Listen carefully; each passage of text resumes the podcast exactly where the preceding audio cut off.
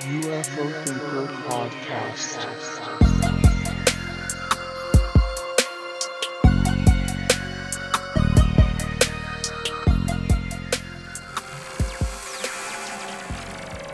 Okay, so welcome back, everybody, to another monthly roundup roundtable where we discuss all kinds of stuff what's been happening, basically. And uh, I'm joined, as always, by Ash from Pursuit of the Paranormal slash UFO Identified. How are we doing, Ash? I'm good. This is really weird because this is the first time in two and a half years I've done a podcast without Greg. So this feels strange not to have his face looking at me while I'm talking. So we'll see how it goes. Yes, as you as you just heard, uh, dear listener, uh, Greg is a bit poorly today, so can't can't join us. But don't worry, Ash, we'll we'll rally round and we'll all be we'll we'll be sort of like the uh, temporary Greg uh, for for you to kind of make you feel at home. I might need the Um, support. So Yeah, you'll be you'll be all right. You might Um, after the end of this. You're right there.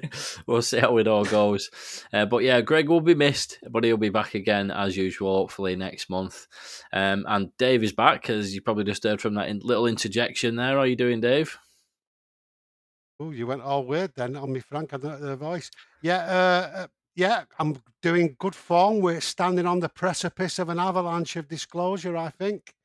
And of course, Marco Rubio, because he knew we were doing the round table, chose to make a big announcement today, didn't he? He said, Right, the lads are on. Get the announcement going. Yeah, well, I was chatting to Marco earlier, and uh, no, I'm only joking. Um, but yeah, yeah, good timing. That that was interesting uh, little development. And uh, anyway, we'll get stuck into all that in a bit. And we thought we'd bring in a bit of fresh blood this time. Someone I actually met a little while back at one of the UFO identified meetups in Manchester. Nice to see you here tonight. We have Matt IH. How are you doing, good sir? I'm good, thank you. Very glad to be here and good to chat to you all. Oh, welcome, Indeed. Matt. Yeah, nice to have you here, mate. And it's I think it's been like just the kind of regulars now for a fair few months, hasn't it? So it's nice to have somebody somebody else on. So uh, good to see you here, Matt. So yeah, the first thing that we're going to be talking about um, is a, a- pretty obvious one that's happened this month, which is the the story of this this whistleblower who's, who stepped out of the shadows and all the rest of it. I think um, the first thing that I wanted to sort of mention, just in general, I think we probably all agree on on this one that 2023 has had some pretty big events so far in terms of UFOs. I think we've we've seen a lot more mainstream media coverage, in particular, as well as obviously the buzz in the UFO community than I think I've ever seen. To to be honest, I mean, I'm not like a decades deep into the topic type of person, but over the last like three or four years since I've been following this, I've ne- I've never seen it on this kind of a level for, for better or worse, you know, I suppose depending on how, you look at it and whatnot. But and also the kind of the rumors on on the grapevine, you know, initially feared to be hype and clickbait and stuff, you know, you, you know, in some cases did actually come to fruition. We we had the whatever you think of the story in terms of you know the credibility of the people involved and whatnot. There have been these rumors for months of of a whistleblower or whistleblowers uh, an insider or insiders coming out to spill the beans um, via a major article. And of course, that's exactly uh, what we did get in the end. Um, slightly different to, to what we'd heard, but for the most part, uh, it kind of actually did happen.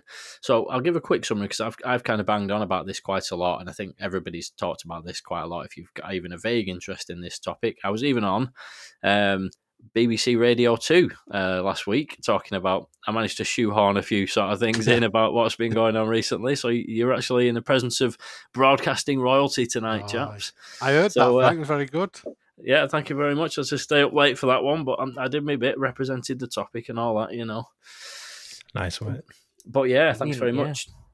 But uh, so a former intelligence official turned whistleblower has uh, given Congress and the intelligence community inspector general extensive, what is described as extensive classified information about deeply covert programs that he says possess retrieved, intact, and partially intact craft of non human origin.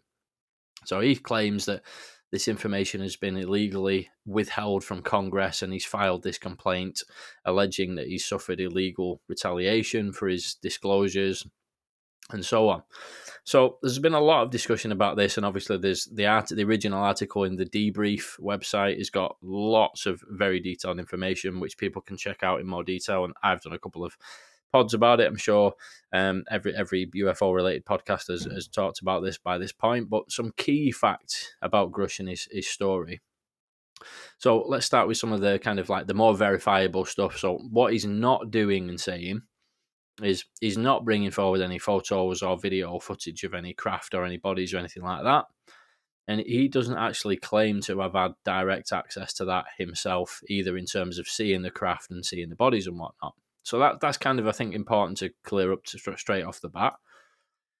But what he is doing and saying uh, is that he had no background in UFOs as such, not really a UFO buff or anything like that to start with but he, he does have a background as a, a, decorated combat officer within the US Air Force during the war in Afghanistan. Um, works for the uh, NGA, National Geospace Intelligence Agency, and the NRO, National Reconnaissance Office. And from 2019 to 2021, he was the representative of the NRO to the UAP Task Force, the Unidentified Aerial Phenomena Task Force. A lot of acronyms to get through there, but managed to get through them. And then from late 2021 to 22, he was the co lead for UAP analysis at the NGA and its representative to the task force. He was brought in to investigate UFOs for the UAP task force because of his outstanding record as an analyst, basically, rather than that predetermined interest in the topic. And he was recommended to the task force that was already in place at the point uh, that he was recommended.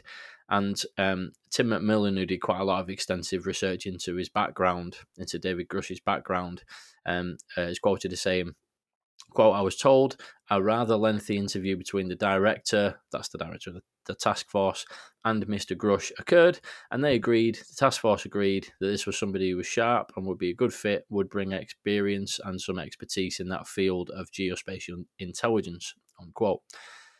So I think it's fair to say, at least from my point of view, his background is verifiable and has been verified. Sort of is who he says he is, did what he says he did. And there's kind of, um, for me anyway, there's a big difference here between the claims often made by people like Dr. Steven Greer, who kind of throws around big bombshell statements like the classic I have briefed four sitting presidents. Is it four or however many he claims? I'm not exactly sure, but you know that kind of comment, which is when you put it under scrutiny, not really the case. Think briefing presidents can just mean sent an email to one of the president's staffers and things like that. I'm not sure if he's exactly had to sit down with the president or anything, but I don't. I personally don't think of Grush in that same category because he kind of actually did what he says he did, and, and it is verifiable and has been verified. But onto the slightly more muddy waters of what he's actually saying.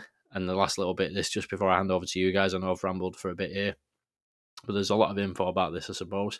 So, as part of his investigations, where his job was to actually look into this topic from the inside, uh, you know, from like, all the way back in 2019.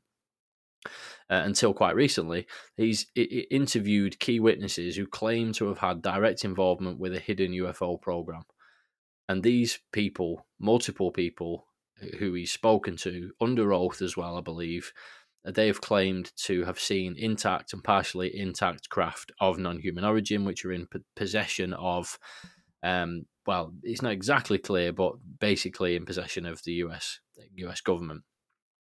And Grush claims that there are also bodies uh, being held as well, in addition to the craft. Um, and detailed evidence of these claims does actually exist and has been provided to Congress, even if it's not been made public. Um, it's not been made public because um, he's trying to, at least so he says, try to go through the, the official channels to get information out and try to make every effort to play by the rules and such. So um, he has actually spoken with intelligence officials who the US military ha- had briefed on a very large craft, like a football field sized craft, apparently, which is quite intriguing. And um, the, the, the US uh, government have actually transferred some vehicles to a cleared defense contractor to provide some analysis. Hence why I was saying it's not exactly clear where these things are kept because it's not we're not sure if it's the government themselves or a, a third party like that. Um, and yeah, that is a, an arrangement that Grush himself claimed was totally unethical. This kind of you know off the books partnership with private industry and so on. So yeah, a, a lot of uh, kind of information to digest with all this, but we have had a bit of time to to digest it all. Um, so what your what are your thoughts on it, Ash? We'll start with you, mate. Any uh, any any, any bits and bobs you want to discuss on that one? Uh, yeah, a couple of points. Uh, I think it's good because kind of we've had, like you say, we've had like a month now to kind of digest information. Like the first few days when it first came out, it was a bit all over the place. Things being said and people focusing on kind of unimportant stuff rather than like what's actually being being said. I think one of the main points is that he himself has had no direct access. So, I mean, unfortunately, I mean it is hearsay when it boils down to it. Um, he hasn't seen the evidence of it. It's only kind of what he's been told, um, and obviously not seen anything himself with regards to bodies or craft. Even though he says that he says there are like retrieve craft, retrieve bodies. Uh, I think in that second interview, he mentions bodies um, being retrieved, but without the but there's no hard evidence.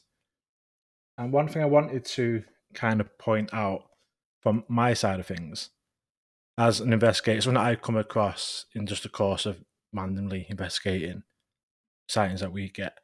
I'm not saying this applies to David Grush, just maybe just a point to bear in mind. I think it's the uh, Tim McMillan um, article or interview where he talks about uh, David Grush having no prior interest in UFOs. And people, a lot of people say that, thinking that it's going to give them more sort of, um, what's the credibility. Word? Like, yes, more credibility with the sightings. They say, oh, I didn't believe in any of this until I saw something, even if they did. And the sightings where I've been investigating and they told me, oh, I didn't didn't know anything about this sort of stuff, never even thought about it.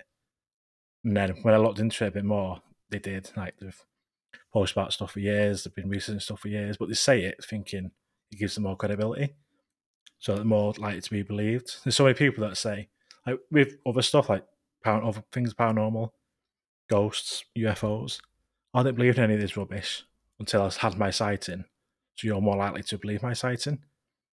Like I say, I'm not saying this is the case here, but my question, I'm not sure this has been sort of been confirmed anyway, is how Tim McMillan would know as a fact that David Grush had no prior interest in the subject. Because if he's in the intelligence community, maybe that is something you don't talk about like out loud.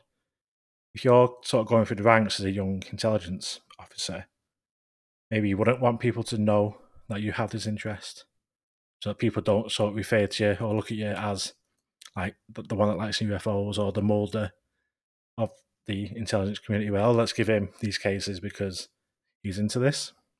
That's sort of one question for me: is how does Tim McMillan know he had no prior interest? Does that just come from David, or is that David keeping that side of his life a bit of a secret?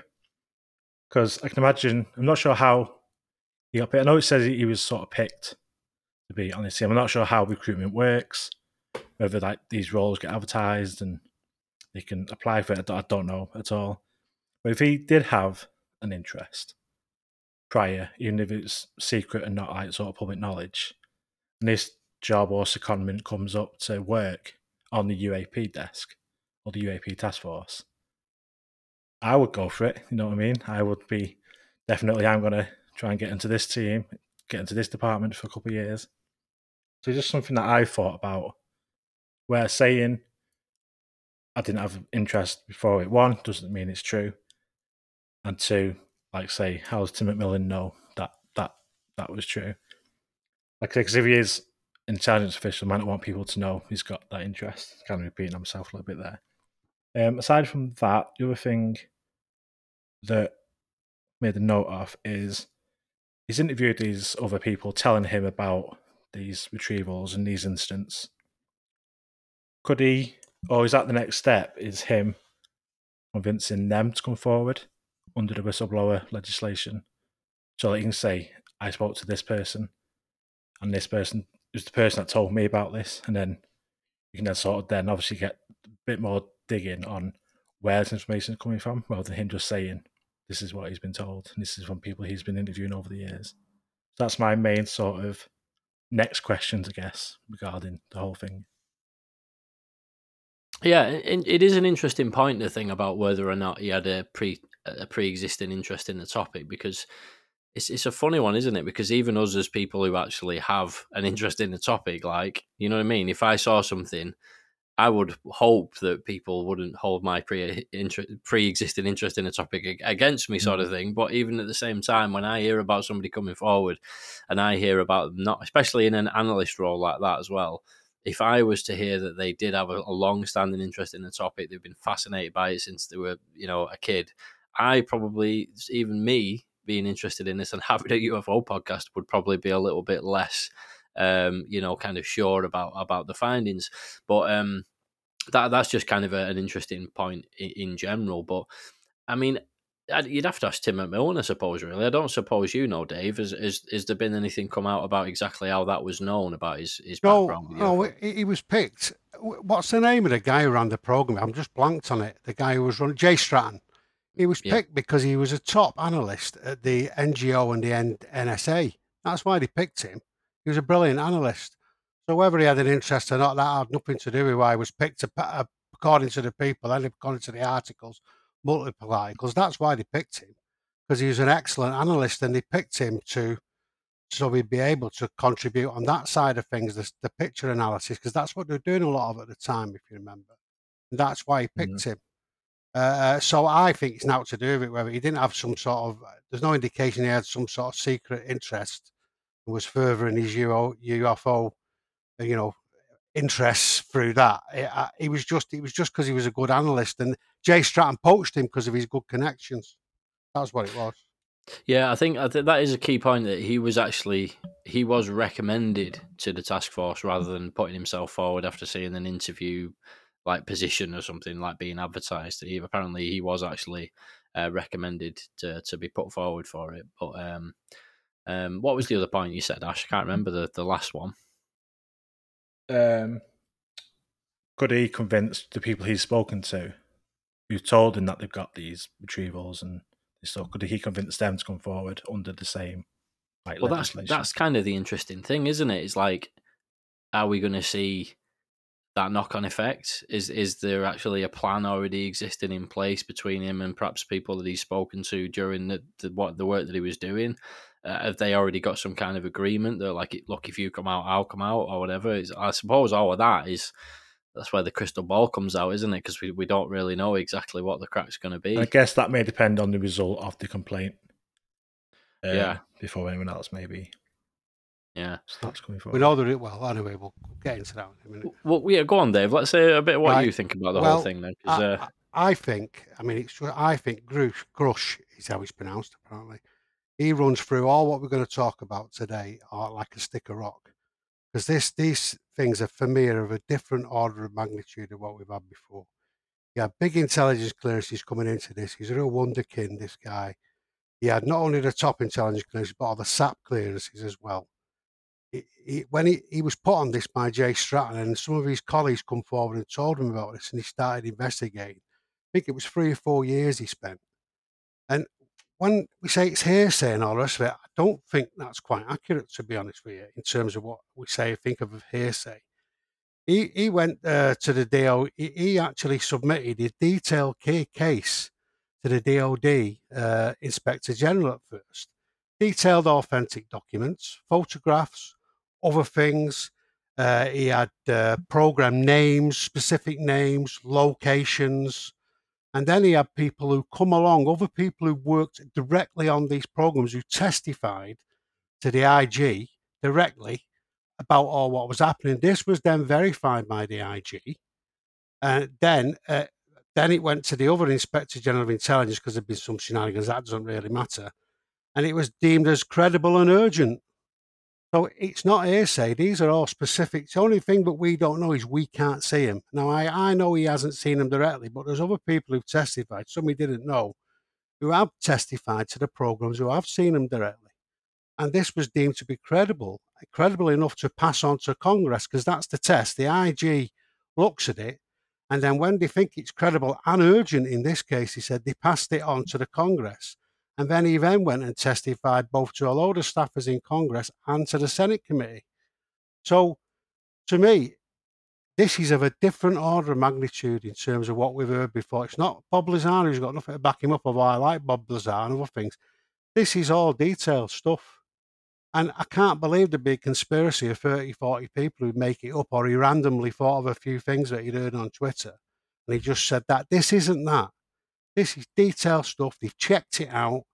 This is proper evidence. For me, anyway, it's as good as it gets. If it was in a court of law, then then we'd be then we'd be fine with it, you know.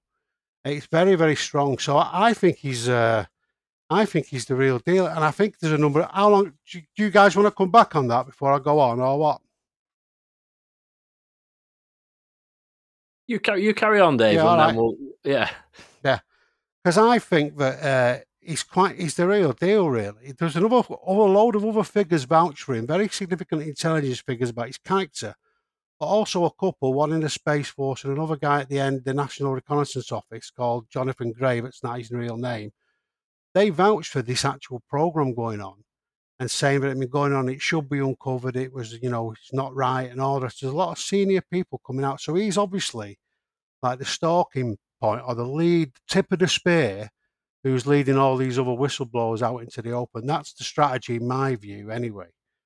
So I think we should just think about what he actually confirmed. The existence of non human intelligence, he said they existed, craft and bodies, existence of a reverse engineering program, legacy programs going on for years, concealed in other SAP programs, special access programs, so people couldn't see them outside of oversight. Decades long of a war between adversary nations to get the tech. Uh, he actually hinted at communications and even treaties with non human intelligence, which was absolutely mind blowing. This is the stuff he said, and apparently has been checked out. He said there'd also been some use of deadly force, although he wasn't saying I don't think all the NHIs were sort of somehow evil, but there have been those sort of exchanges, massive government cover up, massive deception of the public. So that's sort of uh, what he said, which is pretty amazing. And in one fell swoop, if we think that he's got this evidence that seems to be so strong, that means an awful lot for me. And for me, we've been sitting in the community for decades speculating is it this, is it that, and probably self editing. In one fell swoop, he sort of collapsed the waveform, as it were, and made a load of things we were uncertain about actually true. All that things I read out, how many times have we heard all about that? I thought, is it true? No, I don't think so. And that's what this guy's saying. That's absolutely mad. There's a lot of other things we don't know about. I think it's uh, absolutely crazy. And he's sort of, I think he's massively moved the dial forward on what disclosure is, what it means, what we're about. And really, he's probably moved it a bit further than anybody thought, really. So, anyway, uh, I suppose there is a question of what isn't true. There's a bit of an elephant in the room about abductions and what's that all about and where does that fit in? Where does other types of paranormal experience fit in? There's all the, I think we'll get into that, but I think it's quite a lot uh, to be got to be going on with. And I, I just think as a community, when we're faced with this kind of evidence and if it pans out, I think we might have to recognise that a lot of the things we've been hearing from witnesses who we've probably dismissed because we're self-editing, a lot of it's proved to be true. And uh, I think it's it's really is a step change in where we are, and uh, he's sort of really thrown the gauntlet down to the Washington establishment now to sort of pick it up. But it, apparently, there's other wheel balls coming. Uh, he's come out today, Mark Rubio, saying there's other whistleblowers who've testified, people who are directly involved in these legacy programs. So it doesn't sound like he's making it up. So I think it's absolutely massive. I, I really do, and I think, as I say, that he's he's, he's took a lot of speculation out of it and really said this is what's happening. The question for us is what of what he hasn't said, what isn't true. Have we got anti? Have we discovered anti? Have we cracked anti grav? Have we got a reverse engineered craft? Uh, maybe, maybe not.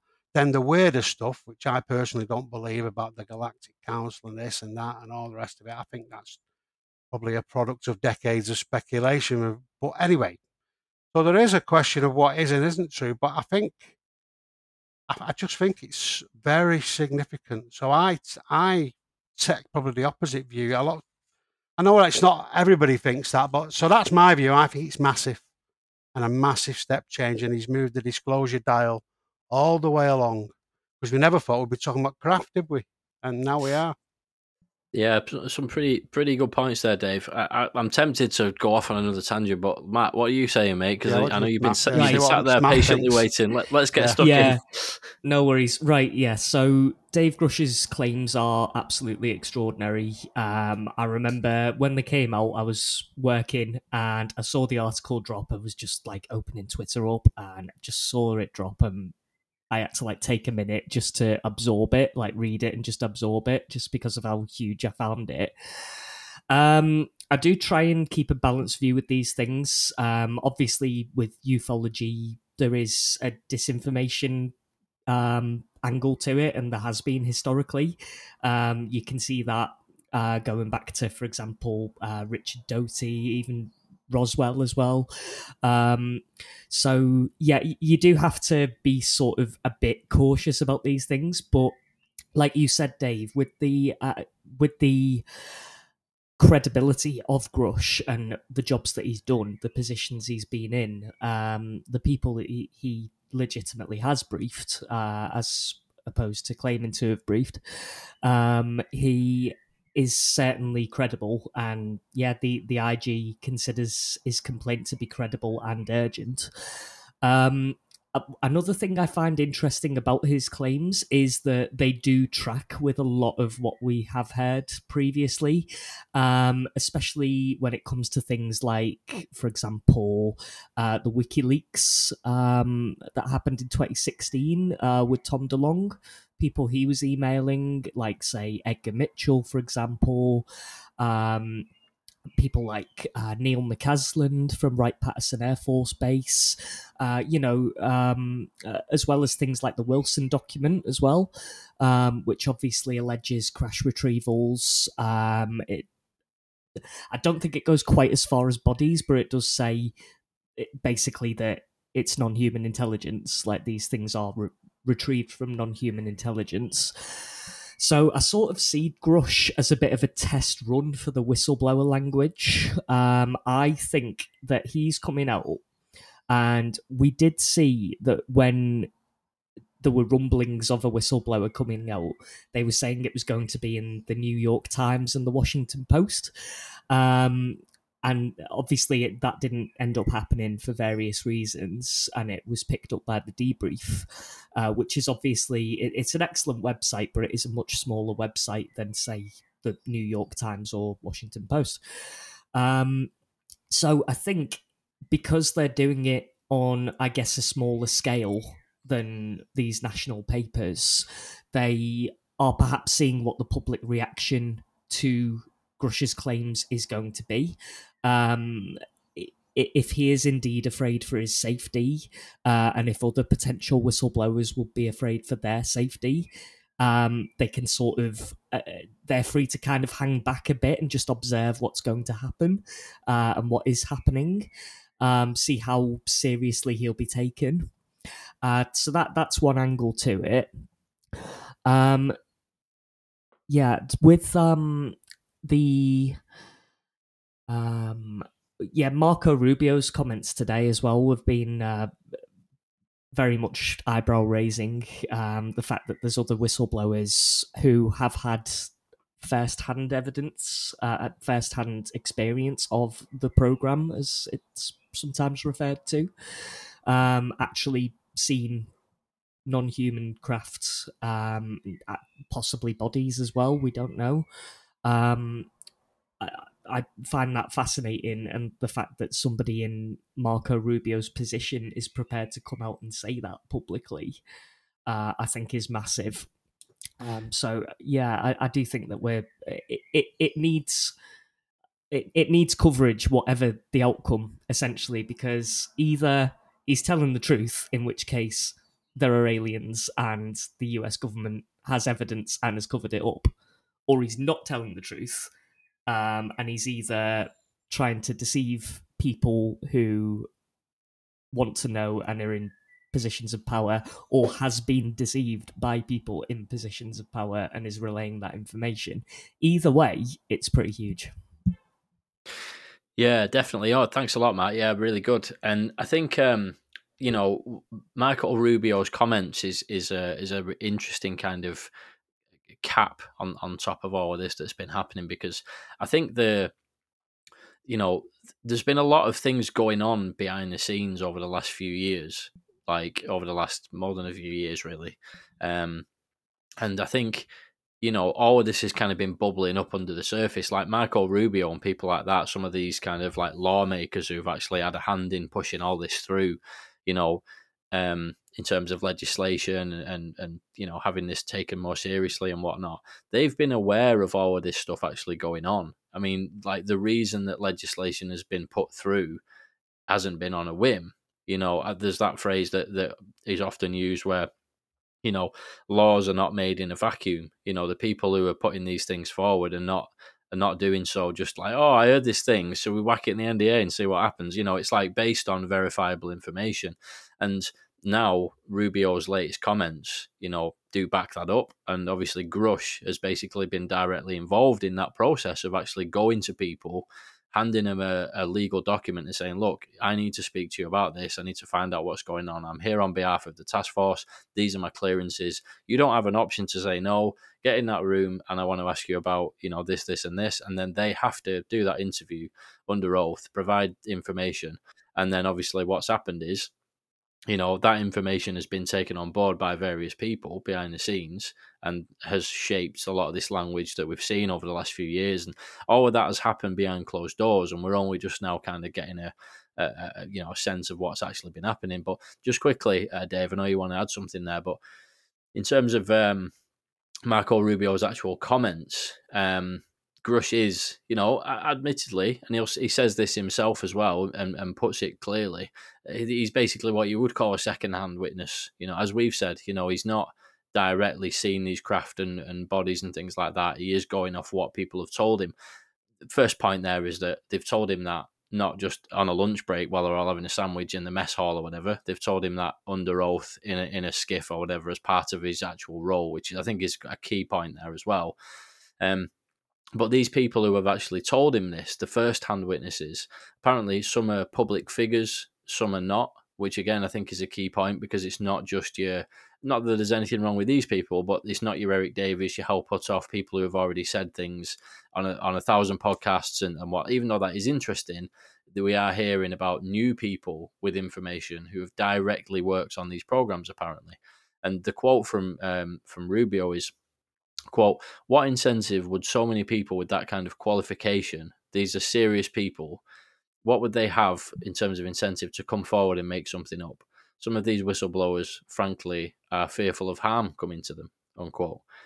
Um, bearing in mind this is the you know Marco Rubio is the vice chair of the Senate Intelligence Committee who's saying these things. You know it's it's really is quite wild isn't it when you when you actually think of it? Imagine that a few years ago.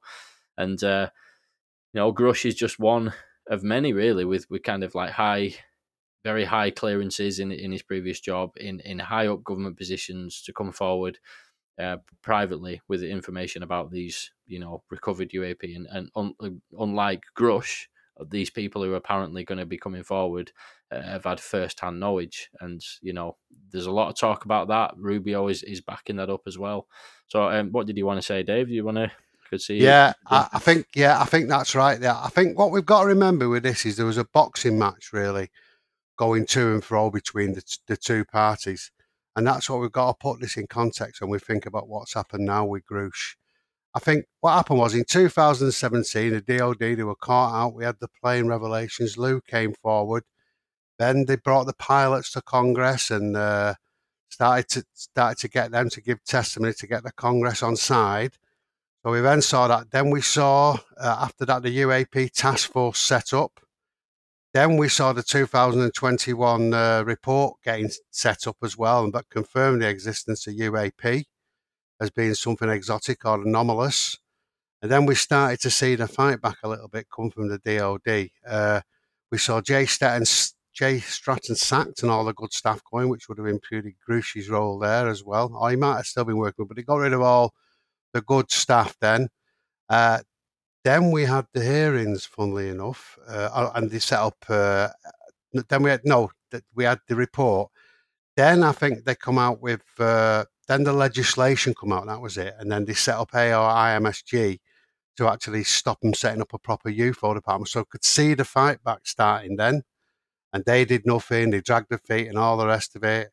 And then we had the hearings, which interestingly, If you look back, the hearing corresponds to when the actual uh, whistleblower thing went in from the to the ICIG when that was that was done or when the report went in. So that must have triggered it, I think. Anyway, that coming in, we started to see the actual. Uh, we actually started to see the fight back from the DOD. They closed it, said nothing to see here. Bray was saying that they put down confidentiality. Then they established AARO and all the rest of it, and uh, started started to do that. And uh, interestingly, in those hearings, though, we saw a little bit. We saw the Wilson Davis salvo, a couple of salvos that the opposition had put in, and that was like a precursor to saying we're going to do this reverse engineering stuff on you, these programs. That was a little warning shot. But anyway, AARO saw we saw that there's been worse restrictions, foot drag more, foot dragging, a methodology that's too narrowly focused for Sean Kirkpatrick, who's not an investigator. And uh, we saw, and it felt like they were sort of winning the battle back, and it was like the Empire, strike back, strikes back. And I think, though, I think they overplayed the hand. I think the testimony that uh, the Senate hearing that Dr. Kirkpatrick gave really annoyed a lot of the whistleblowers. And this was this is like the big f- fight back. So if you imagine they're having this boxing match, this Grusch testimony coming out now is like the big haymaker coming over the top that nearly floors the other boxer because it, it was so big, it sort of blew the doors wide open and it really took things to a different level now. And then added to uh, Rubio announcement, the floodgates are opening, other people are in the wings. So we've got to see this in that context, really, of it being a quite a big, like a boxing match, you know, where people have been fighting, and uh, this is like the final big blow because it looked like the the, the toothpaste back in the tube faction were making ground, and this has been the response, and now it looks like they can't stop it. Yeah, I, th- I think um, you know. One one thing I would say is that you know, as much as I do think this is an absolutely huge story, and it's it's I, I personally do think that it's quite different in terms of you know things that we've heard in the past from like people like you you know like I say Steven Greer's brought out umpteen whistleblowers by this point you know what he classes as whistleblowers and it's you know you, you start digging beneath the surface of it and it turns out to be a bloke who made sandwiches at the office of the Pentagon you know what I mean or, and and it's like nothing against any of those people because maybe they did hear some interesting things but every time I've looked into them, you go like, okay, interesting, uh, okay, oh, oh uh, right, okay then, and you you deal with enough of them that you know you, you start kind of getting a bit jaded towards the whole thing. And I took the same approach with this, and personally just found it to be a, bit of a different kind of kettle of fish, really. But it's it's quite fascinating to think, you know, things like the the Wilson memo. I'd be interested to see what you think about that, Ash, because I remember we spoke about the Wilson memo uh, like a year ago or something crazy like that now, a long time ago. And I can't really remember what you thought about that at the time. But I remember when we spoke about it, even within the UFO community, the, the Wilson memo and this idea of extremely highly cleared, you know, scientists and, and military personnel talking about a hidden UFO program that, that had, you know, intact craft and things like that being reverse engineered that even that within the UFO community was kind of a bit of a fringe thing. You know, some people were like, "Yeah, it's nonsense. It's all conspiratorial." You know, blah blah blah, and and this is kind of it's definitely kind of put the spotlight on that side of things a bit more in, in terms of the conversation people are having in the community. So I, I, was interested, Ash, what what did you think of it back then? You'll have to remind me, and, and what do you think of all of that that angle, just in general now compared to then? Is it any different? You know, that side of things. Yeah. So originally, and probably for the longest time, I've thought it to be bollocks, um, pretty much. But like I say, more things have been coming out, and there's this, and there's something a couple of months ago.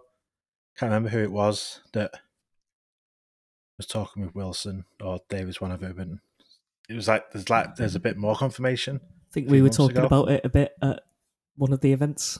Probably yeah, it might have been. I'm thinking it was that, and now there's this. So there is it just seems to be actually. Oh, actually, it is. It's, it's one of them where if it is, obviously if they were legit or they are legit, then you know what I mean. Then everything on there is all of that now legit. I mean, that is I said that maybe maybe is that the killer blow? If we can confirm that what they talked about is real, and then everything's then blown up. So it my opinion is changing on that. Has been for the past couple of months, whereas for the whole time, I thought it's bollocks. And similar vein to Majestic Twelve and stuff like that. I think I've always thought, nah, that's bollocks. But now it's like, oh, maybe. Like I'm being a bit less cynical, a bit more actually thinking this could be it. Like the whole Grusch, Grusch, Grusch. Dave's put me off how to pronounce it now. Grusch um, stuff like pretty much everything. If anyone's listened to previous episodes of the roundtable, I'm usually pretty cynical, pretty don't get excited about stuff. But I think this this is the only time I've actually ended up being excited about what could come out of it. All the videos, images, Congress stuff has all been for me nothing too exciting. But this, I think, could be like Dave said, the the, the thing that does blow open. And, and we, just a footnote, we sort of comments earlier um, about like the pre-interest in UFOs and all the other stuff, and was he was he picked? That's a, that's a sort of the thoughts I had where I wasn't sure where the answers were. Um, obviously, we have them answers, which is great. Um, and it's just again waiting to see what happens next. And it is, I think, it is really, really exciting, and actually something to be excited about. Because 2023, like I mentioned earlier, it's just been insane. We've just there's always something happening all the time, all the time, and it's hard to keep up with. Like this Marco Rubio stuff today, and no idea. So I've been trying to read it as I've been talking. Uh, the comments, it's like, what's he said now? It's just like just hard to keep up. So yeah, um, to the question, Wilson Davis, um, Davis notes. Yeah, there could be something to it. Yeah, it's, Uh, it's, it, Oh, Frank, just say one thing. yeah. No, just a quick one, David, and then I'll, I'll hand over to you, mate. I was just going to say it's interesting the key point you made there, Ash, in terms of what's going to come of this as well, because you know, as you say, we've not got like, okay, right, that's it, everybody. The Wilson Davis notes are real now. We know that for sure. But what this is definitely is is a, a, a very strong indication that we- we're on that path to finding out that that kind of thing. It's looking more sure than ever, sort of thing, you know. And I've dug into all of that quite a lot in the past, and uh, as you know, uh, Ash, and, and uh, you know anybody who's listening to this, I, I do have quite a keen interest in that aspect of it, the the government program, and you know what what could be held in that, and all the rest of it, and it's it's just like when that Grusch story came out, it taps into exactly the area that I'm really interested in, and I've looked at quite a lot before. But I think the thing is, is the, um, you know, there's so many aspects being discussed. You know, when me and Dave did a show, I was talking about there's some things that are on really firm ground, and there's other things that are a lot less on firm ground at this point in terms of the things that are being discussed by Grusch and all the rest of it. So the program you know, I think is pretty firm ground at this point. You know, what's being mentioned in the Wilson Davis notes is pretty firm firm ground. Even the existence of a, a, an intact craft or partially intact craft and whatnot, and then you start getting a bit further away from the firm ground in terms of like communications with non-humans and you know treaties and things like that, which sound really really interesting, but you know, because we don't know the full picture about what is actually verifiable out of all that information. Like, the some of it is for me quite firm, and then some of it gets to like well, that. That could be a lot of different things there. You know what I mean in terms of how Mm. verifiable it actually is. But um, what did you want to add, Dave? Sorry for interrupting, Frank. You'll have to send a signal down the uh, speakers there to electrocute me. Cattle prod. Uh, I'm, I, anyway, I hope you don't find out the technology to do that. Anyway, listen, all I wanted to say was just listening to what Ash was saying. I think it's just important to recognise a lot of the things that Ash would normally say, that he would normally come up with, you know, some of the points that he does make have served him very well. And I think it, uh, you know, in terms of stories that aren't true in the past, and I think it's a measure of the strength of Grusch's testimony. But uh, actually, he, uh, but a lot of the tests Ash might normally use, he's actually passed as of just in the course of this conversation. So I think that's really quite, uh, I think that's a good point, really. And as I say, Ash is thinking, oh, yeah, that's passed that test. So I think that just shows that we are right to be skeptical, really. I only think uh, the thing for the community, though, I think we've had so long of intelligence officers coming forward and all these things over the decades. There is a certain section of the community that is so against anybody coming forward now, they tend to just dismiss everything. And I think we've sort of got to get past that. I'm talking more about some of the old guard in ufology on this side of the pond and you know in America. Uh, I think we just got to get past that now and recognise that this is a different thing, and I think that's quite important. But yeah, anyway, Frank, hopefully you won't uh, get the old cattle prod out on me if I interrupt you again. oh, no. no, you know how it is when you you go on tangents, don't you? When, when it's not you. I mean, one goes on tangents when one is talking on a podcast. Um, but but yeah, um, I was going to say, Ash, what you were saying in terms of like you know those things that crop up in your head of you know like questions and stuff. That that's that's the way to do it, isn't it? You know, and obviously we have a laugh about you being cynical and that, but that's that's good. You know, that's the that's the way to properly look into things thoroughly, isn't it? And I, I try and do the same, and I probably did that with this more so than than with most things because it was almost for me, like like I say, having that interest in this particular angle. It was like mm. too good to be true. I was thinking like, no, surely he can't be. This is like exactly what I've been talking about for the last two years, you know. And he's he's verifying it all, sort of thing. And as I say, then that's when you start really getting into the weeds and thinking, well, that aspect of it is that really going to be concrete enough? And and that one seems to be, but I don't know about that one. And and like you say, the, the rest of it, in terms of really determining what's what and and filtering out what could be disinformation and has he been fed disinformation and all that you know that that's going to you know play out over the coming months and years really isn't it? With no question this has made a big splash and it's kind of how far do the, the ripples go. If, if, anything else you want to add on that one matt? Yeah, so um, Dave, you were saying that you see it as like a boxing match. Uh, I'd see it as kind of like a game of chess um, between like the pro and the anti-disclosure sides. Um, and I would say that at the moment, Dave Grusch has got their king in check, as it were.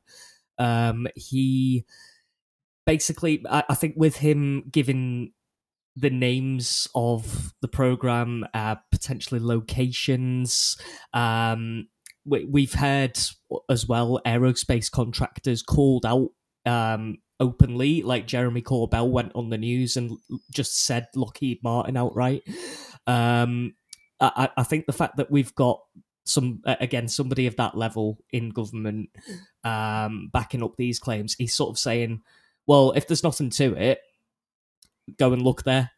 like you know, I, I'm telling you where to look. Go and look. If there's nothing there, fine. But I know for a fact that there is. Um, so it it's sort of, I think this really could force disclosure with a capital D. Um, now, I, I, do temper my expectations there because I've, you know, uh, like many of us, ever since the 2017 New York Times article, I've thought that this is going to become uh, public knowledge and, um, you know, everybody will know about it uh, imminently. You know, I, I thought that for a while, and then it became more and more obvious that actually it's going to take quite a lot of time, uh, if indeed it's ever going to happen at all.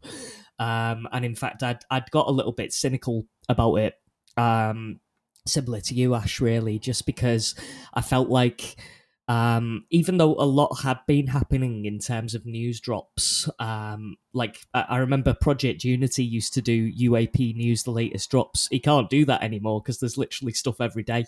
He'd be, he'd never be going to bed. Um, but yeah, um, in in terms of uh, what's been happening, I, I I was thinking that a lot of the major drops were kind of negative for disclosure over the past year. So, with the Senate hearing, for example, uh, with the the UAP task force report as well, that I found that quite underwhelming to say the least. Um, the fact that the uh, the, the second one was was so late, and then when it did come out, there wasn't really very much to talk about in it, uh, in my opinion. Um, so I, I was getting a little bit disheartened and, and disillusioned with it all, really, and wondering, you know, uh, is is this ever going to come out, or are we just going to be stuck in this perpetual limbo? But uh, Dave Grusch's claims give me hope in that regard, uh, because. It, it, like I say, it's coming from someone so credible um, and so knowledgeable, um, and he is, as you say, uh, th- throwing down the gauntlet and saying literally, "Here's where you need to look to find the stuff." Um, so yeah, I'm I'm I am quite excited about it. I have to say.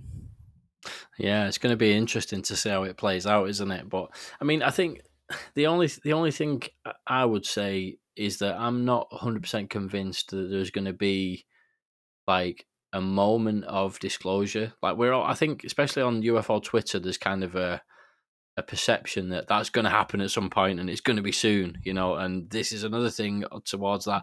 And I, have said, you know, I made that daft joke that's come back to haunt me a few times now about eating a mushroom on the podcast. If if a, a government official, um, you know, uh, comes out and announces that they've got you know craft and things like that, um, and I think I got a couple of messages, people thinking I was going to be taking the magic type of mushrooms on the podcast. That's definitely not going to. Happen. Although to be fair, if if if there is disclosure, it might actually be quite a fitting way to celebrate, you know.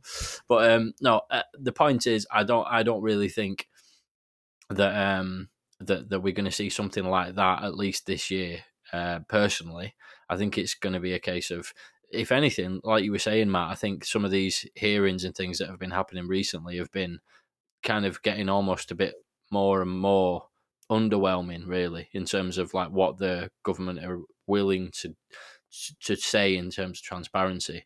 They've been putting hearings on, which is creating big news stories, and then there's not really anything to, to write home about within them. And if anything, that can have a bit of a negative effect on you know the public because they get all excited about this thing, and then there's nothing, and then there's again, and then there's nothing.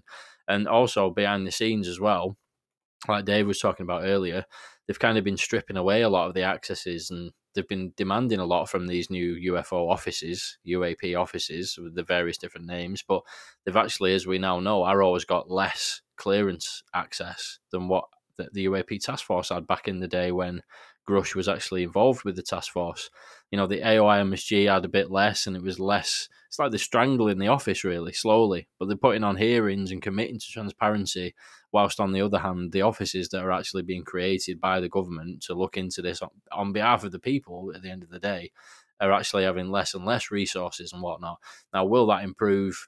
You know, going forward now with the new legislation and things, possibly, but it has been a bit of a a kind of a you know a downward spiral in terms of what the offices can actually do. And it, seems to me uh, that it's that that potentially could have actually pushed Grusch and the, perhaps the other people that he was speaking to at the time that he was doing his, his actual role to come forward. You know, maybe if they had like a, a cooperative US government UFO office they would have just gone through that channel and just done that, you know, and maybe even remained anonymous and just given the information to the people who needed to get it in terms of informing Congress and whatnot. But that wasn't really the case. And maybe they've been seeing all these hearings play out and going, eh, what?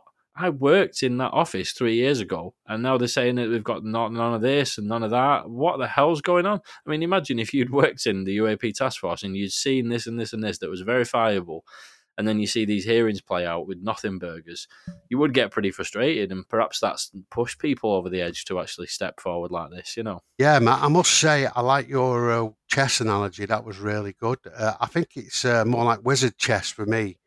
To be to be honest with you, I think uh, it's a bit more violent than a game of chess. But yeah, it is a very strategic game with one side doing one thing, one side doing another. So that's a re- really good analogy.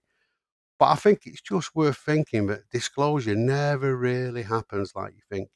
You know, we uh, like Steve Bassett, God bless him, he stands up every year thinking the president's going to stand on the podium and make an announcement. It doesn't happen like that.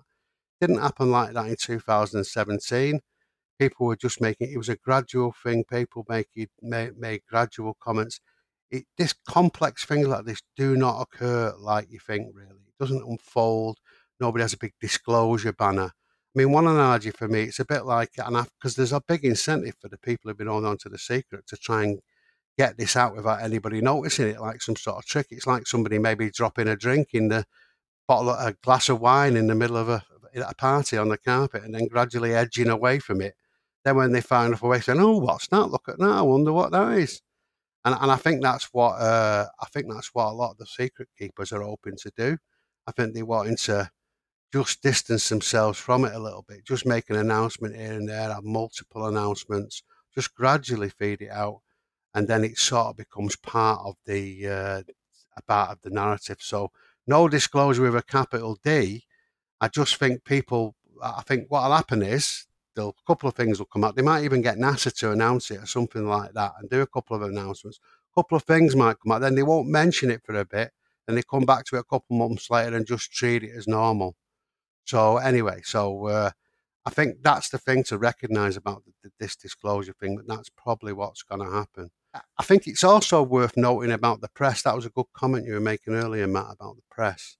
Uh, and I think it's worth noting, but yeah, we have seen them. Uh, they have ignored it largely at first, but we have seen more and more of them getting them on board. I mean, when you've got people like Rubio coming out and all these other things happening, serious testimony from serious people, as I say, Rubio getting behind it, and other senators and politicians, I think you can start seeing things coming out in the Hill and other things. And I think the press are finally waking up to actually, uh, you know, to something happening. And but they're actually going to have to get on board because I think they've realised that if they don't sort of get on the bus, it's going to leave the town without them. And I think so. I think we're starting to see that gradually. And uh, I think that's the same with all things. Gradually, the, the press are realising because I think there's been a lot. I think there's obviously been a lot of pressure on. I think there's been pressure put on the owners. Uh, the, the editors don't look don't want to look stupid, uh, and and I think there's a bit of uh, ego involved where they, they don't want to stigma, and I think there's been a lot of these things. I think there's been a, I do think there's been a lot of pressure applied, but they're realizing that they cannot ignore it anymore, and I think that's quite important. I must say I do have a little fear though. I had this picture of uh, Dave Grusch going on for his second interview, giving these great revelations, and suddenly. Uh, Mission Impossible, like he rips off this mask and it's actually date, it's actually Mick West saying, "Ha ha, you bastards, fill your all, you global bastards." So there you go. I hopefully that won't happen. yeah, yeah. I, th- I, I, don't think you've got anything to worry about there, Dave. Unless less prosthetic face masks have, have become extremely convincing, I don't think Mick West is under there. But um, we we never know, do we? But um, you know, kind of following on from from what we were discussing there, actually, is uh, that this thing of the new language for the 2024 IAA. So the Senate Intelligence Committee has uh, unanimously approved its new Intelligence Authorization Act, which is the IAA for 2024, which contains some pretty interesting UAP uh, language. The the kind of key points, uh, the um, the suspension of US government funding for illicit UAP programs and the, the providing of, of like an amnesty to any of these defense contractors that are suspected of uh, actually possessing non-human craft or materials.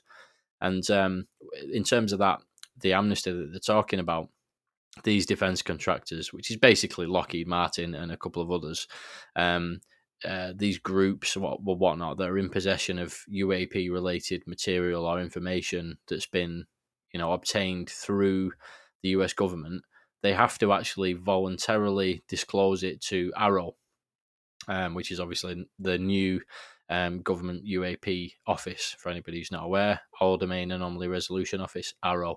And they actually have to do this uh, in terms of coming clean about what they've got within 60 days of the bill's enactment. Um, and then within 180 days, any defense contractor that falls, uh, you know, in, in what's covered under that new law, uh, basically have to make all of these materials available for assessment, analysis, and inspection. And that actually includes, quote, all non Earth origin or exotic, unidentified, anomalous phenomena material which is pretty wild to hear, isn't it? All non-Earth origin actually in the language as well. Mad. And uh, I, have done some like really in-depth read-throughs of these. Uh, the previous one, I think I did a two and a half hour read-through of the full NDAA or something crazy like that. Um, and I certainly didn't say anything along the lines of that. That's going a step further for sure. Um, and and basically, um, if if these defence contractors go along with that and disclose, they won't face any criminal or, or civil um, civil actions. And the bill actually contains language specifically about reverse engineering of craft, and it does say craft too, which is again, um, you know, very very different to the kind of ambiguous language that's sometimes been used in the past. Um, it says, "quote." Analyzing such craft or pieces of or components thereof, including for the purpose of determining properties, material composition, method of manufacture, origin, characteristics, usage and application, performance, operational modalities, or reverse engineering of such craft or component technology. Unquote. So, yeah, pretty interesting to see how that's all going to play out. I, I suppose it's early days with that with all of that that's literally just come out over the last couple of days this this new language. I, I suppose the first thing that, that that got me thinking was that they have to report this to AARO. And is it possible that you know AARO being the kind of toothless under resourced understaffed underfunded office that they are i mean are AARO actually even going to be in a position to receive that kind of information? Like do you know what i mean? What happens if AARO don't even have the clearances to receive the information that they, they're supposed to receive and things like that. And if they if they have, what they're going to do with it, you know?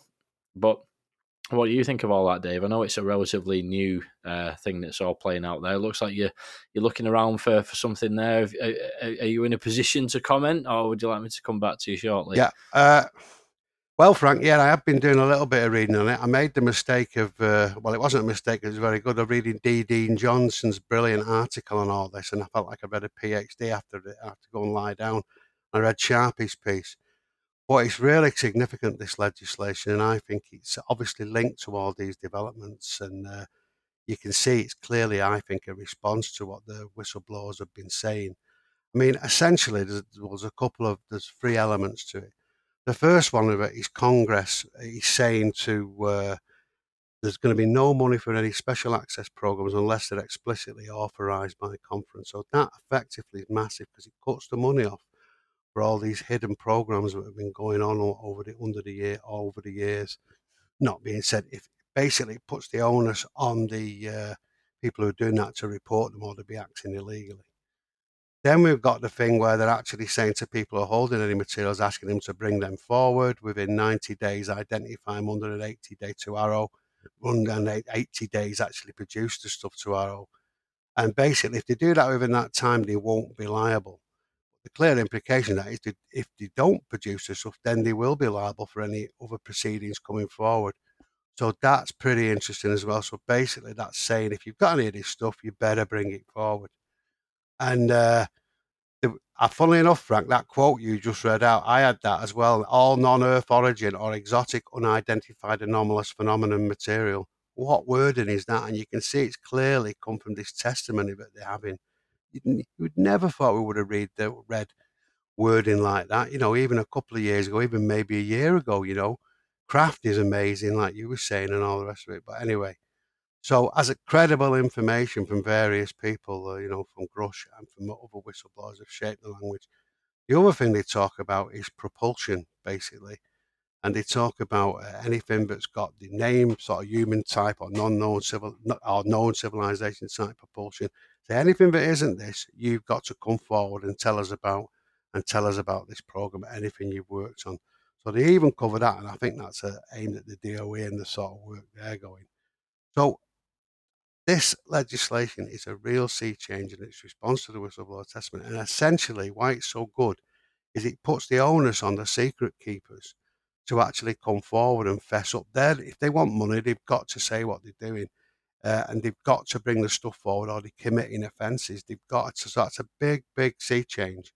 So I think uh, we can see now that the, that, uh, the Senate have thrown a clear gauntlet down to the DOD, and we've got to ask ourselves What's the position here? The Senate, from this language, clearly believe that we have got this material and it exists, yet we're listening to the DOD, their press statements that they've come out with, and Dr. Kirkpatrick's testimony as he was sat there dressed like some mafiosi don, giving that testimony, saying, oh no, there's no credible evidence of ET tech and uh, no, we've nothing there.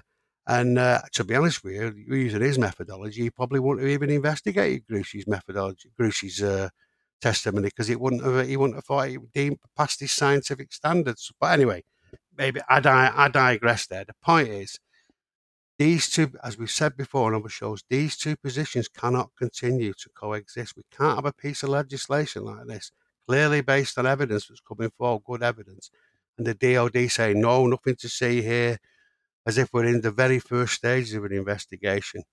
So it's a big sea change, and it's putting the onus on the secret keepers. Yeah, definitely. I mean, as you know, Dave, I actually think he looks pretty cool, Doctor Kirkpatrick. I like.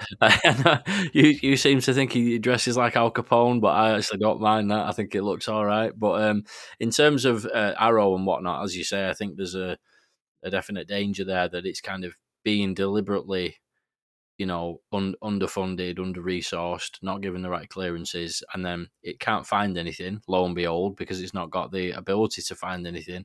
And then they can say, those who would want to, uh, you know, to, to keep the secrets, as it were, they can say, oh, well, AARO hasn't got evidence of this. Well, they can't, because they're not going to have evidence of nothing at all if, if they don't have the clearances to go find that evidence and whatnot. And it does make me wonder about this thing of disclosing this information to AARO. If nothing happens after six months, for for whatever reason, then they'd be able to say, oh, "Well, we asked, we gave them an amnesty, and nobody AARO haven't got any evidence of any of this uh, from Lockheed Martin or whatever." And that, for me, therein sort of lies the danger. But we'll see how it plays out. What do you reckon, Matt? Anything to add on that one? Yeah, um, one thing I find really interesting about the language is that they're using non-human um, rather than extraterrestrial. Um, so I've mentioned this at the um, UFO identified events, but I have observed, and I'm not the first to say this, absolutely, but they do keep saying we've got no evidence of extraterrestrial life. That's like their get out of jail free card. And the reason I think they're saying that is when you listen to people like, say, Eric Davis, for example, or Garry Nolan, they don't say that it's ex- extraterrestrial. Um, a lot of the government affiliated people just say we we don't know where it's from. It's not human. It's more advanced than humans are, but we we don't know where exactly it's from. So with them saying extraterrestrial, that's kind of like well, they're not technically lying, um, because if they don't have proof that what they have is extraterrestrial, then they can say we don't have any evidence of extraterrestrial life. So I think by using non-human uh, or NHI, then they are covering that base. Um, I think I did see that Christopher Sharp had asked them directly recently, though, if extraterrestrial covered non-human as well, and they'd said that it did. Um, so I think they've potentially backed themselves into a corner there um, because it, it's like you say, Dave. The, the two realities can't coexist. Either they do have this stuff or they don't. They're the two possibilities. Um, and if they do have advanced technology and they don't know where it's from, unless they can say definitively that it is human, um, it may that be future human, interdimensional human, breakaway civilization human. You know, get, call it what you will. Um, but uh, that's the only way that they could make that uh, comment still fly, even if it turns out that they do have recovered materials.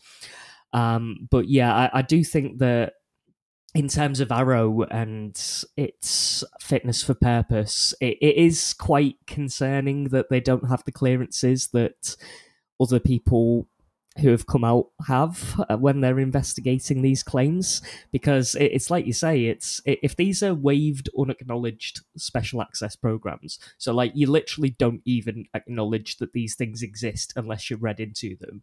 Like it, it it's sort of it's compart- uh, ultra compartmentalized to the point where you could say to the best of your knowledge that program does not exist and you wouldn't be lying because with the information you have it doesn't exist. Um, if they don't have the clearance to go after something buried that deep, then that is obviously what they're going to say. And I mean, Sean Kirkpatrick, I, I wouldn't want to sort of comment on him as a as a person. I don't know anything about him really as a person, but he doesn't seem interested. I think is the key thing. Uh, he seems like he's just doing it as a job, um, and he's doing what he's being told to do.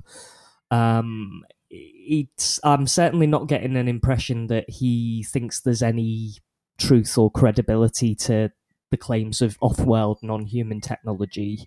Um, and I, I think there was an interview with Robert Salas that he did as well, and it seemed very kind of not very formalized or being taken seriously from what I could tell. So th- there is that element as well. Um, so I- am hopeful with this um, NDAA language that it will uh, it will help the cause of disclosure. Um, going back to your point as well, Dave, about um, disclosure with a capital D probably not happening. Um, it it become a case, it be a case of um, a slow acclimatization. I think that's possibly what we're seeing here. Um, it's maybe it's going to be a case of all of the all of these whistleblowers coming out um, and maybe providing different pieces of the puzzle um, and maybe even putting it into popular culture more and more, like you're seeing it in in films more and more, for example. Um, and it might even become a kind of boiling frog scenario where in 50 years from now it's like oh yeah yeah the extraterrestrials non-humans whatever and it's just like a normal thing but maybe they're doing it so slowly we're not even really noticing that they're doing it yeah, it's interesting, isn't it? It's kind of like mm-hmm. um, what I think what the the Grusch thing has done has kind of created a bit of a an appetite. Certainly amongst those in the UFO community already have an interest, but within the wider public as well, especially because of how mainstream this has gone, there definitely is now an, an appetite for somebody who's got that direct knowledge. I mean, I remember seeing something on it was on Weaponized one of the episodes, and it was the the thing was called Crashed Saucer Overseer, and that was the title. And I was like, oh my god, it's somebody who's actually had direct involvement, who was literally working on a saucer. And then it turned out not to be in that case. Uh, know, not to say that they do that often, because a lot of very very good episodes on Weaponized, but in that case, I was a little disappointed that we didn't get the actual Crashed Saucer Overseer. But the point is now, especially with Grusch having come out he has basically talked to the, the, the crashed saucer overseer, as it were, and there's a, a definite appetite now, certainly from me, and, and I think what more widely amongst the public as well, to actually have that person come out and actually be taken a bit more seriously. The groundwork has been laid, as it were, you know. Um, but that's that's going to be the, the next interesting thing, isn't it, to see what comes out with that. What do you reckon, Ash? What do you think we're going to see? Any big predictions? Uh, well, I don't know because reading the like say reading the language is a bit. It's not the easiest thing to digest. I think I might need to read uh, D. Johnston's article to try and make make a bit more sense of it myself. Uh, I got a couple of points, but I did have a question because I wasn't sure on reading it myself whether I just completely misread it or whatever. But does it say, does the uh, the new thingy say that these contractors have to tell them and show them what they've got, or is it voluntary? And it's just that they won't get a thingy. Yeah, Ash. Actually, yeah, it's uh, it's yeah, you're, it's night. they do have to bring the stuff forward. They can't not say. So they've got 90 days to actually say they've got the stuff and 180 days to produce it. Now, it, you're right, it doesn't actually say what will happen to them if they don't, but the, but it does say, as I was saying before, but uh, they won't be liable within this period as what they call a safe harbour provision, where if they do something within that period, uh, then they won't be liable for any criminal uh, prosecution or whatever, like they won't have any legal liability. But clearly, the implication is after that, if they don't, if they haven't brought things forward, then they'll be in trouble. So it's pretty clear that they have got to bring it forward. Yeah, so, just go on. Yeah, I was just say it sort of relies on them feeling like the wolves at the door sort of thing. You know, like they've got these whistleblowers like Grusch who said, "Look, I I know where the stuff is." And you know, there's various other people, presumably behind the scenes, who worked alongside Grusch that have, uh, you know, wouldn't know that as well. And allegedly, that information has been given to Congress as well. So the the sort of implication of this language is that look, you know, we know where the stuff is. We basically know where you are. We're going to come after you we're going to give you this time to come clean, and if you do, you won't get prosecuted. I think that's basically the idea of it. But as as Dave said, it's not exactly clear. Perhaps it'll be toughened up a bit in the language. Who knows? Mm, so just one quick point on that for me. So I was just thinking, mentioned Bob Lazar earlier, and like, could that answer the question once and for all? about Bob Lazar's at EG&G. He claimed it was the contractor he was working with with the saucer that he was working on. Like, is that part of this where if they did, they have to tell? And maybe not that he worked on it, but they have to then because they could forward and do say, yeah, we do have this, and that becomes public, and then Yeah, it's interesting you mentioned that about Bob Lazar, but just just remember E and G was actually the contractor who was employing all these people going to uh, Area 51 or S4 area. Mm. Well, the stuff was actually held uh, was actually held uh, at Area 51 by the military, from what I can see.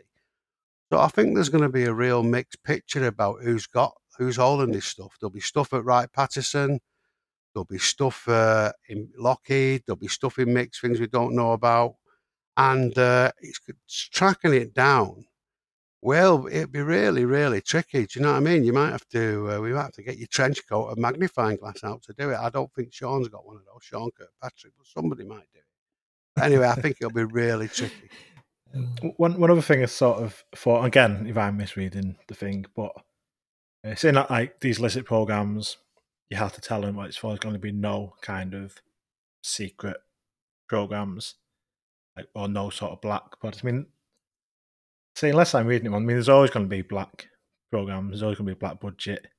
I think from for national defence, I think there's always going to be uh, that sort of stuff. So whether they can enforce I, f- I think on the point of uh, did he have to declare it, I think it's important to know that only those programs that are have not have not been declared or have been declared that are actually exempt from scrutiny. If they've told Congress about this and they say it's secret, that's fine, but they've got to have informed Congress. That's the point.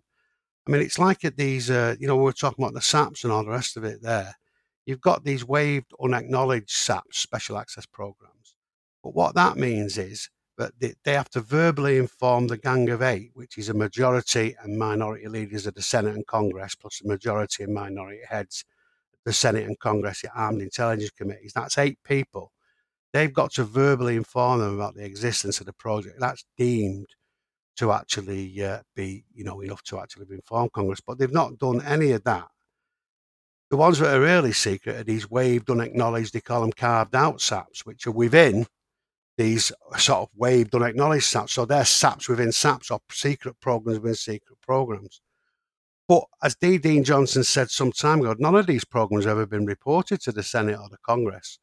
Uh, and and uh, a lot and a lot of these secret SAPs are hidden, as I was saying, inside other SAPs. So really, none of these have been reported, and so they're all fair game for people to go after. And uh, so, the, you know, even though they might be kept secret, it's not legal that they're doing that, and they will be able to go after them. You've got to remember as well, and we've been saying this a few times, or we've talked about it a few times. It's thought that a lot of these special access programs are held in the DOE. And the reason for that is because they're a nuclear agency, they have a separate security clearance, and they have an arm's length accountability relationship with Congress. So basically, Congress can't directly see the SAPs they've got under their control. And it's difficult to get at it. So obviously, uh, that's because of historically because of the nuclear stuff. So obviously, that's the one of the best places to hide these SAPs because nobody there's no actual accountability, and so that's another place they're going to be looking. And Chris uh, Mellon has hinted at there over over the years. So we might actually find these uh, existing there. So the point is, there's a lot of these black ones. They have got to say about them, but it will be very tricky to find them. I mean, it's, it's to your point there, Ash, as well. Though it's like I, I, get what you're saying. Like if these programs are operating in truly in the black, as it were, like they're not accountable and they're completely outside of that they call it the oversight structure. You know, when you have Congress oversees all of the black programs, and there's a very small number of people who get to see the true extent of all of the hidden programs. And Christopher Mellon actually did a review of all of the black programs when he was in his former roles and things like that. And um, interestingly enough, he actually said that at the time that he he didn't find anything UFO related when he did that review of all the black programs, and he was one of the highest cleared positions yeah, that you can that you can get in terms of secrecy and so on. But what caused him to think that there was something is that when he left his role, he spoke to other very, very highly cleared people who he'd worked with during his time in the role, who said that they were aware of things that existed outside of that oversight structure, and they were buried away in, um, you know, DOE, as Dave mentioned, in in cooperation with private industry and the CIA, supposedly helping to actually provide security and, and keep it all covered up. And and kind of what I think what you're saying, Ash, is like if these things have managed to operate in that kind of way, you know, should we be, you know, convinced that they are going to step forward because they've they've been operating all this time completely secretly, and we can't expect that they're all just going to go, oh, okay, it's in the Intelligence Authorization Act now, boys. We're going to have to hand ourselves in. Uh, is that kind of what you're thinking? Like the show where they're not going to all just hand themselves in? There's, it perhaps even if, for all we know, yeah, what if Grusch was only available, only aware of the tip of the iceberg? And he's uh, he's familiar with the location of this and this, but actually all the other deeply buried stuff is they have no idea about because it might be hidden away so deeply. So perhaps there'll be a token gesture of okay, we've got this weird material, we'll hand ourselves in, and then that'll be enough to satisfy the curiosity and satisfy the requirements of the legislation. But what about all the really, really deeply buried stuff? And maybe never get that and and that kind of thing. It, it is a, an interesting point that um, I suppose we'll see, won't we, as time goes along. What do you reckon, Ash? Are you, are you, are you optimistic, Ash, or what? What are you thinking? I don't know. I don't know. We'll see. We'll see. You know, it's. Uh, we don't have to. Uh, we don't have to make a, a, a, prediction. I know I'm, I'm asking you for one, but I'm only I'm only joking. You know, it's it's kind of just a wait and see game, isn't it? Really, as to what actually comes out from it all. Mm, yeah, definitely. With, with most of this, it's just again just waiting, and hopefully, like what seems to happen is we wait for like sort of see what happens with one thing, then five other things drop, mm. and you kind of forget about that, and then sort of not go back to that anymore. You sort of going to concentrate on this now because this is a bit more tantalizing, a bit more interesting, and there's probably some stuff that we or maybe the community completely forgot about that we were looking forward to finding out the results of, and that's just been hidden away or quietly released because we're now concentrating on something else.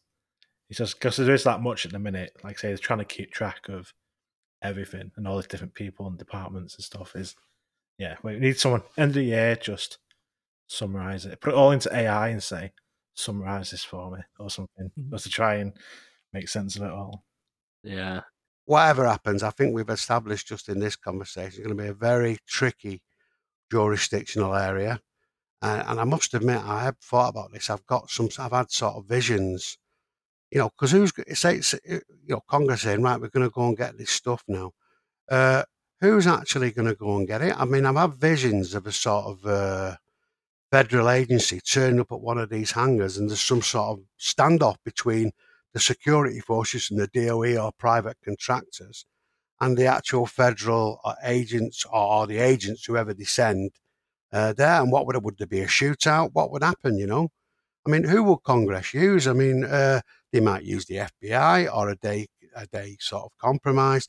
It might be some other federal body. I mean, it could be even be something really weird like the Department of Agriculture. Can you imagine that? But that because they'd still be federal agents, could see him storming the hangars wielding weaponized sticks of celery. But uh, yeah, uh, hands up. fish, fish, sticks of celery. That's a classic quote. But yeah, I think the thing about this story, it can it can sound a bit wishy washy. This thing of like, oh, you know, these programs they exist outside of oversight, and you know, blah blah blah. They're in the black. We don't know where they are, and all this. But actually, though, I think that is actually a really key point about all of this because that's illegal you know these programs shouldn't be operating completely out, out of oversight and doing their own thing. Like the, the i mean the kind of the legend has it that you know there was a president decades and decades ago that authorized these programs to be able to operate in that way but that was decades and decades ago and is it still fair and right for them to be able to do that? And we don't know that for sure but that is the kind of popular speculation on on that. But the key thing is is a lot of this legislation that's been pushed through in, in recent years is kind of based on that. Congress have got wind of programs operating like that, and they're going, hang on a minute, what? We need to look into that then. We're not sure exactly what the claims, but that is not something we're willing to accept.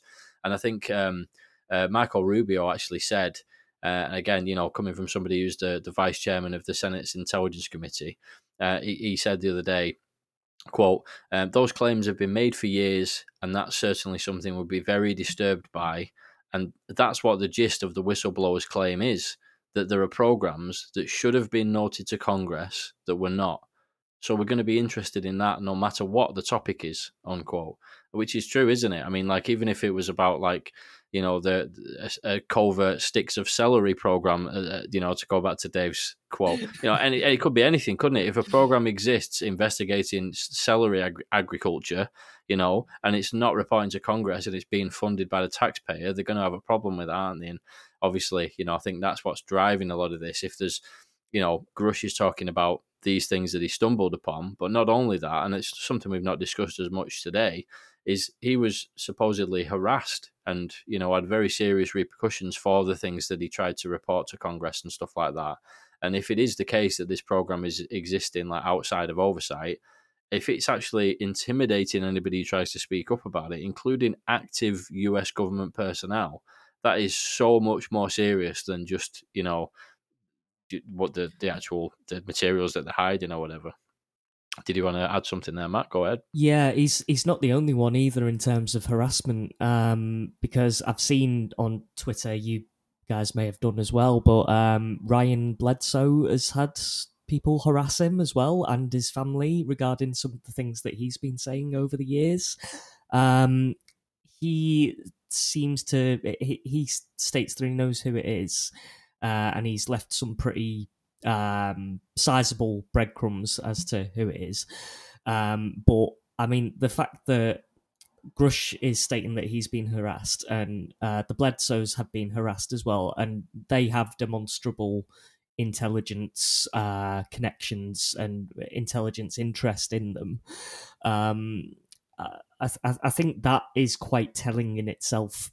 So, like, he, it, it, makes me think that there probably is something there in terms of retrieved materials um, if people are so keen to keep it quiet and to go after the people who are um, making the claims. It, it, does make me think if there was nothing there, why would they bother? It's a scary thought, isn't it? And, and yeah. It, you know, Doc, Dr. Jacobs as well. Um, the the guy who saw the missile test with the lasers being shot into it by some kind of UFO, and then um, you know eventually came out with his story, and he he, he spoke about. Um, and there's obviously plenty of cases of this, but you know, his particular one always stuck with me. He was talking about you know phone calls at mid, in the middle of the night, just checking up on him and making sure you're all right, everything okay, and then you know just putting the phone down. And I think he he had uh, some kind of firebomb in his letterbox, his his home address, and things like that. And you know, again, these these uh, you know, they all sound kind of a bit out there. But if there was something as big of a secret that you wanted to keep, who's to say that that's that's not happened? You know, and that's the kind of sobering reality, isn't it? Like the actual, you know, the the risk that if if all of that is true, the risk that Grusch has put himself under to come out it's pretty scary to think, especially for a relatively young man. I think he's like 37.